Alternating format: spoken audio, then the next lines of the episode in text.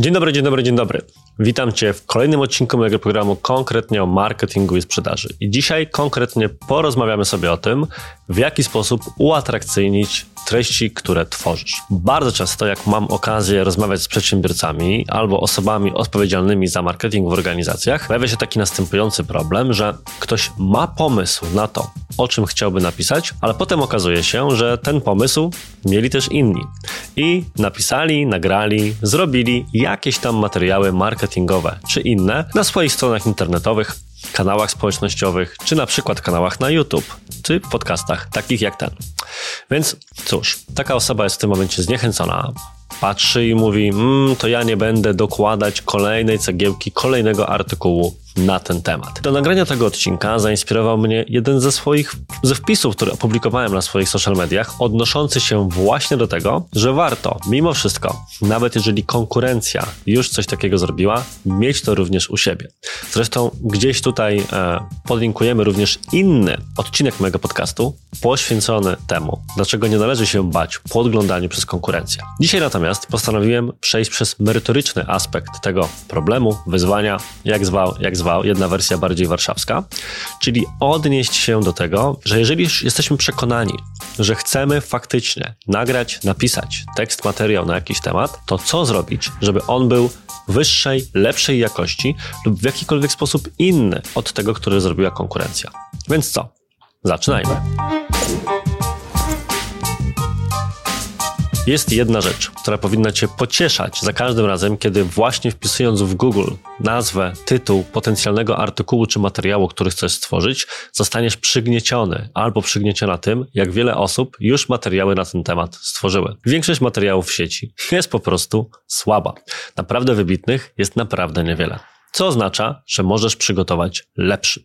A poza tym, nawet jeżeli jest już jakaś liczba artykułów naprawdę dobrych, to kto powiedział, że Twój materiał, artykuł, film, cokolwiek, nie może być lepszy? Jest jedno kluczowe pytanie, które musisz sobie w tym kontekście zadać i od niego odbijemy się w tym odcinku. Jest to zarazem jedno z moich ulubionych pytań, które bardzo często w różnych kontekstach zadaję na przykład na szkoleniach czy konsultacjach i jest to pytanie, które brzmi: w czym jesteś lepszy, lub inny. Przekładając je na potrzebę materiału o tworzeniu treści, zadajmy sobie właśnie pytanie, w jaki sposób Twój materiał, artykuł bądź film może być lepszy lub inny od tego, co zrobiła już konkurencja. Sposób numer jeden, najbardziej banalny, najbardziej oczywisty i z uwagi na problematyczność właśnie od niego zaczniemy, to jest tworzenie treści dłuższej, więc w cudzysłowie lepszej od tej treści konkurencyjnej. Bardzo często sprawa ta ma się wszelkiej maści zestawień.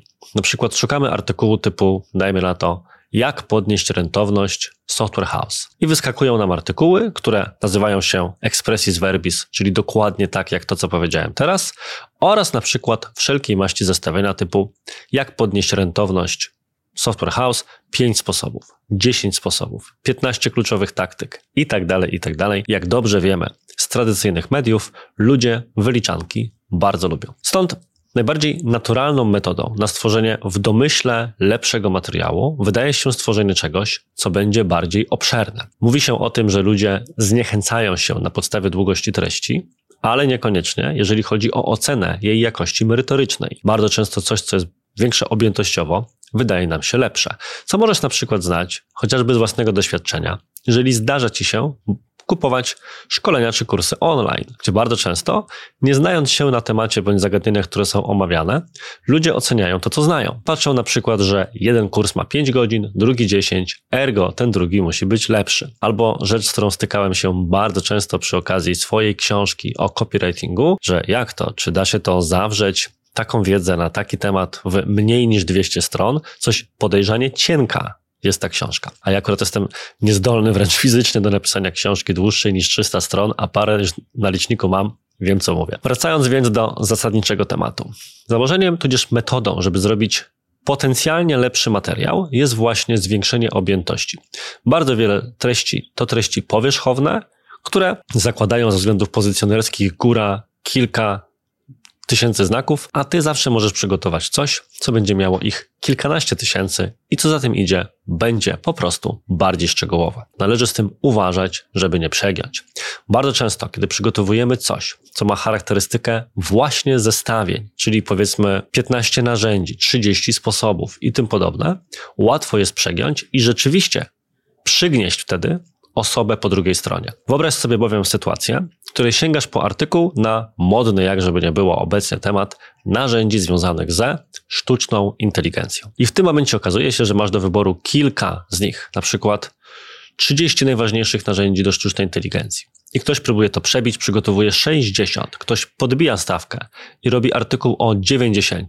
I wreszcie wjeżdżasz ty, cały na biało, jak w starym dowcipie, i przygotowujesz materiał, który mówi 137,5 narzędzi do AI. Teoretycznie wygrałeś. Twój jest najbardziej przekrojowy, ma ich najwięcej. W praktyce przegrałeś, ponieważ ktoś po drugiej stronie spojrzy i stwierdzi: Jezus Maria, jest tego aż tyle, a ja znam góra 3, stosuję jedno i to bardzo rzadko, bo nawet do Google Analyticsa zazwyczaj nie zaglądam, to ja może lepiej odpuszczę temat. I podobnie jest ze wszelkiego rodzaju radami, taktykami, wskazówkami itd. Tak Chcąc dać komuś więcej, łatwo jest po prostu przegiąć. Czasami mniej znaczy lepiej. Sposób numer dwa. Dopasowanie do branży. Podaję go jako drugą receptę nieprzypadkowo, dlatego że powiążemy to właśnie z kwestią rozdymania niektórych artykułów poprzez dodawanie zbyt wielu treści w nich stworzonych. Ale pozwól, że najpierw powiem to na innym przykładzie. Załóżmy, że masz sklep internetowy. I jedną z rzeczy, którą chciałbyś zaadresować, problem Twojego biznesu, to jest średnia wartość koszyka. Otóż chciałbyś, jak każdy prowadzący sklep, żeby była jak najwyższa. Szukasz więc w sieci w artykułu, jak podnieść średnią wartość koszyka. I zapewne, jeżeli jesteś ze świata e-commerce, tego typu zapytanie wpisywałeś bądź wpisywałaś już wielokrotnie. Na pierwszej stronie wyników wyszukiwania Google'a albo na przykład na YouTubie widzisz takich materiałów całą masę. Z perspektywy twórcy treści, co zrobić, żeby się na tak zatłoczonym rynku wyróżnić? Możemy się po prostu posłużyć materiałem dopasowanym do konkretnej branży. Czym innym bowiem będzie z perspektywy odbiorcy artykuł typu jak podnieść średnią wartość koszyka, a czym innym artykuł typu jak podnieść średnią wartość koszyka w branży fashion. Jest zresztą przykład firmy w polskim internecie, która w ten sposób część swoich treści tworzy. Jest to firma Value Finance, która zajmuje się z tego, co można było powiedzieć, mniej więcej analizami finansowymi, podnoszeniem rentowności, tą liczbową stroną biznesu. I na swojej stronie mają dwa artykuły. Jak podnieść rentowność agencji marketingowej jak podnieść rentowność software house. I teraz postaw się w sytuacji osoby, która jest z tej branży, którejkolwiek z wymienionych. Jaki artykuł przeczytasz chętniej? Taki, który mówi, jak podnieść rentowność ogólnie, czy taki, który powie, jak podnieść rentowność agencji marketingowej. Dopasowanie do branży sprawia, że ludzie będą traktowali Twój materiał jako, uwaga, uwaga, bardziej dopasowane. Nic dziwnego, wszyscy szukamy rozwiązań swoich specyficznych problemów, bo najczęściej używanym określeniem na określenie własnej branży jest zdanie, które słyszę na każdych warsztatach, bo wie pan, nasza branża, nasz produkt, niepotrzebne skreślić, jest specyficzny bądź specyficzna. Jeżeli widzisz więc coś, co powstało z myślą o Twojej branży, chętniej to w tym momencie klikniesz. Jeżeli więc tworzysz treści, jest to dla Ciebie okazja. Budując na przykładzie związanym z AI, którym powiedziałem w poprzednim sposobie. Jeżeli mielibyśmy 137,5 narzędzia, to moglibyśmy je pokategoryzować na klasy i na przykład zrobić je właśnie w taki sposób. Albo narzędzia AI, 20 narzędzi AI idealnych dla software house, dla firmy produkcyjnej, dla jakiejś tam innej. Wątpliwością, która w Twojej głowie może się w tej chwili pojawić, jest bardzo prosta wątpliwość. Otóż, a co z osobami z innych branż? Czy oni również klikną w mój artykuł? Cóż, jest to potencjalny problem, natomiast pamiętaj, że szereg rad, które będziesz udzielać, jeżeli tylko będą to rady na poziomie początkującym, a większość treści w internecie tworzy się właśnie z myślą o początkujących, będą dość uniwersalne.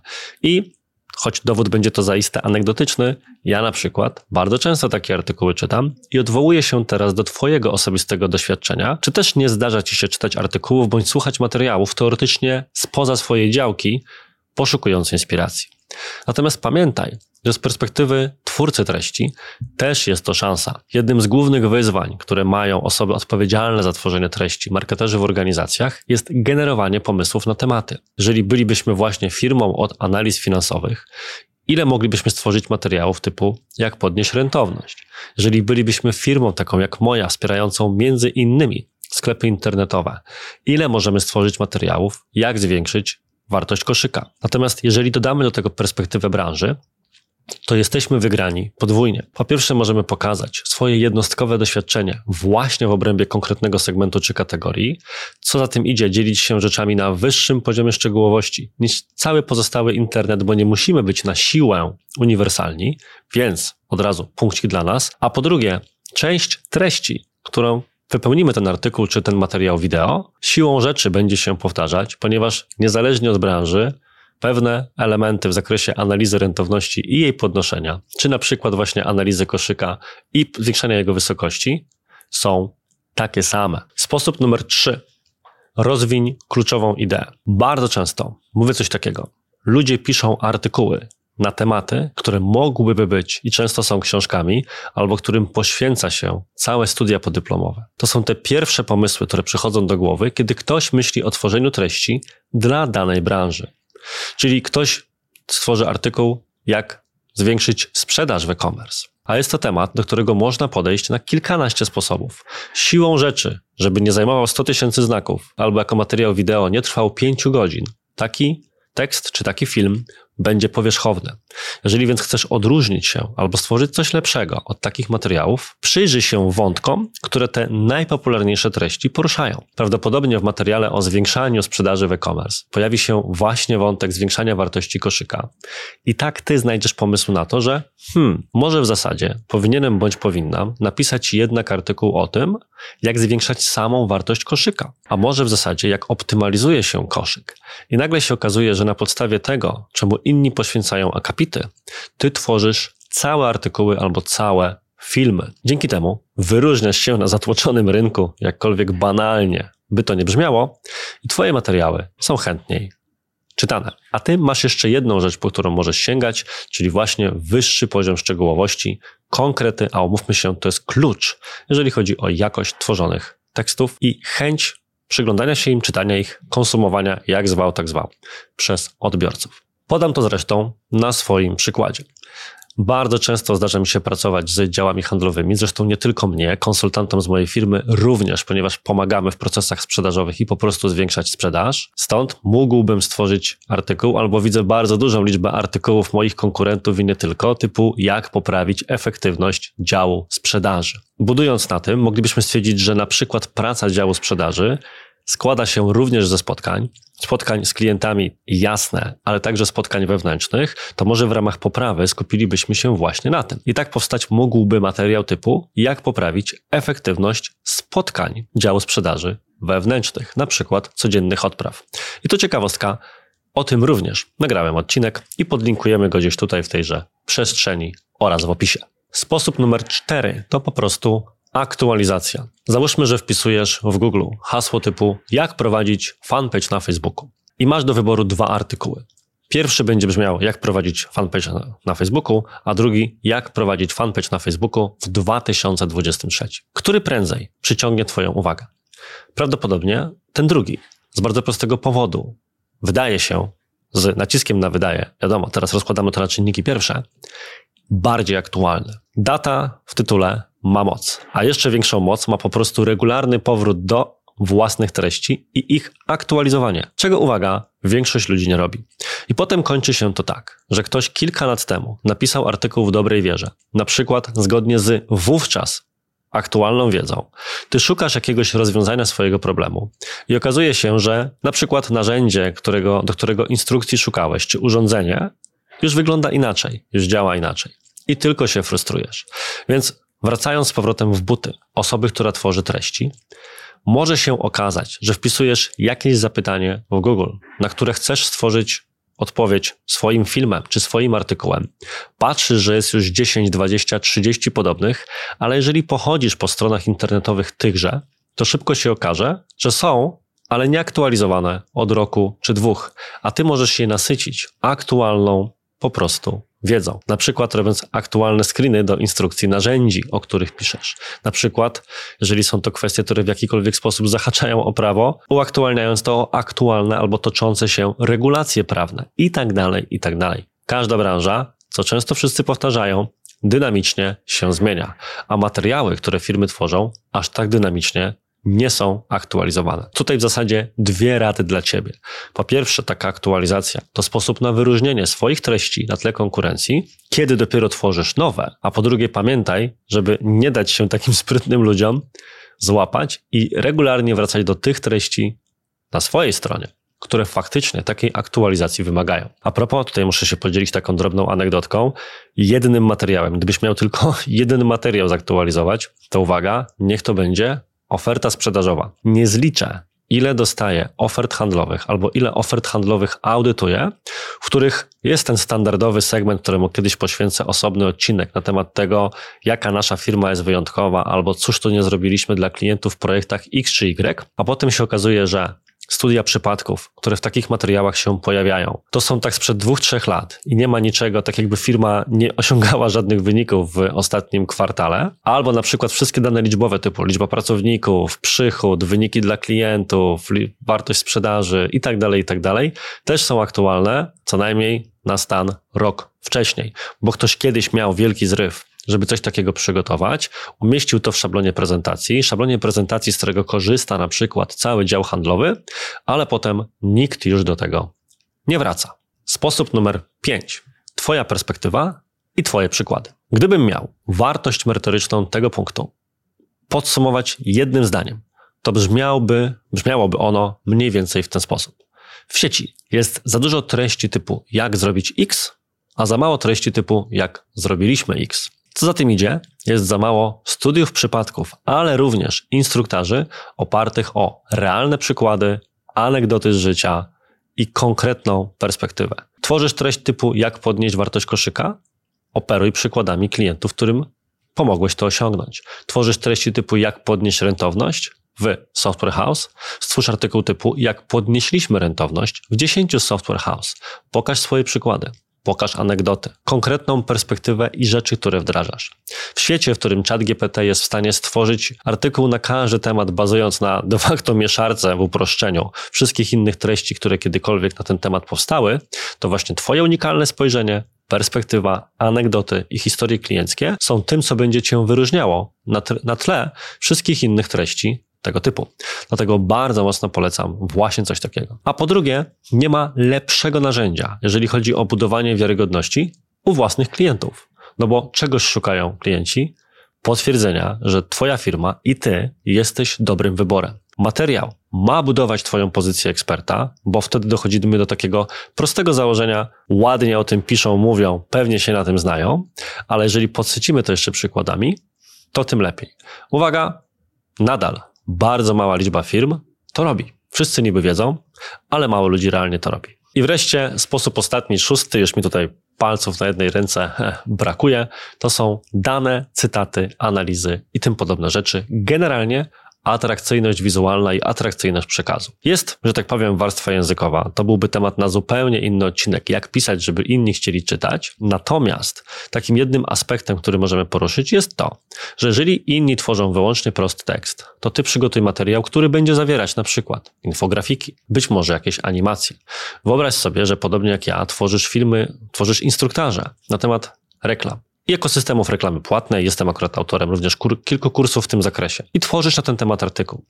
Czym innym jest to napisać, czym innym jest to jeszcze pokazać na screenach, a czym innym jest na przykład przygotować GIFa, który jeszcze przy okazji pokazuje ludziom, gdzie tam po kolei należy kliknąć. Nasycaj swoje materiały takimi multimedialnymi elementami, przez co osoba, która będzie otwierała sobie kilka kart przeglądarki z artykułami, materiałami na ten sam temat, zobaczy, co tu jest lepiej przygotowane wizualnie i stwierdzi, że ty, bo masz to właśnie interaktywne, multimedialne doświadczenie. A druga bardzo ważna sprawa to rzecz, którą też niektórzy z wygody pomijają.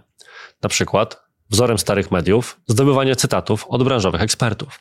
Kiedy my, jako Digitalk, na naszym firmowym blogu tworzyliśmy artykuł na temat zmian prawnych wynikających na przykład z dyrektywy Omnibus albo rzeczy związanych z RODO, artykuł tworzyliśmy we współpracy z zewnętrznymi prawnikami, których obficie cytowaliśmy. W Twojej branży, tworząc materiały, być może też jesteś w stanie poprosić o komentarze jakichś ekspertów. Od razu wartość merytoryczna Twojego tekstu jest kilka procent wyższa niż tych, którzy bazują wyłącznie na swojej własnej perspektywie. A jeżeli nie chcesz oddawać przestrzeni u siebie zewnętrznym ekspertom, na przykład z innych firm, być może konkurencyjnych, to pomyśl przynajmniej o zebraniu badań.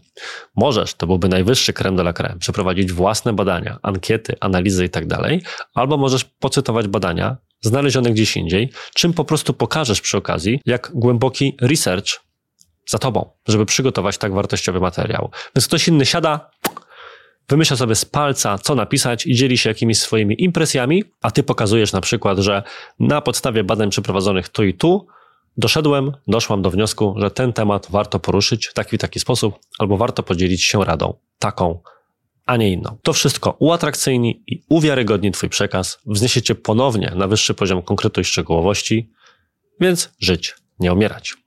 I to tyle w dzisiejszym odcinku. Bardzo dziękuję Ci za uwagę. Mam nadzieję, że któryś z tych sposobów, a najlepiej wszystkich sześć naraz, uda Ci się zastosować w swoich treściach i po prostu pomoże Ci, po pierwsze, przełamać barierę przed tworzeniem, a po drugie, faktycznie wznieść swoje treści na wyższy poziom. A jeżeli potrzebujesz pomocy w przygotowaniu strategii tego typu treści, analizie Twojej sytuacji bieżącej, czy na przykład po prostu zdjęcia sobie tej sprawy z głowy, to napisz do mnie albo do mojej firmy. Najlepiej wejdź na digital.pl i zobacz, czy za pomocą warsztatu, konsultacji, audytu, czy po prostu obsługi, to my możemy pomóc Ci tworzyć lepsze treści. Do usłyszenia w przyszłym tygodniu. Dziękuję raz jeszcze za uwagę. Pamiętaj o subskrybowaniu kanału, tudzież podcastu i cześć. Ten... Ja sobie, ty tam nie wiesz jak ja nagrywam, ja po prostu gadam, robię sobie sam dla siebie pauzę, jak potrzebuję sobie chwilę zrobić na wątku, więc jestem bardzo nieobsługowy w tym zakresie, nie? Więc się tam nie musisz... Także to jest mój sposób nagrywania. Powiem sobie, wiesz, 3 minuty, mam chwilę pauzy, potem mi ludzie mówią, że ja z promptera czytam. Ja też pytałem o to samo. Tak? Potrzebuję prompter? No,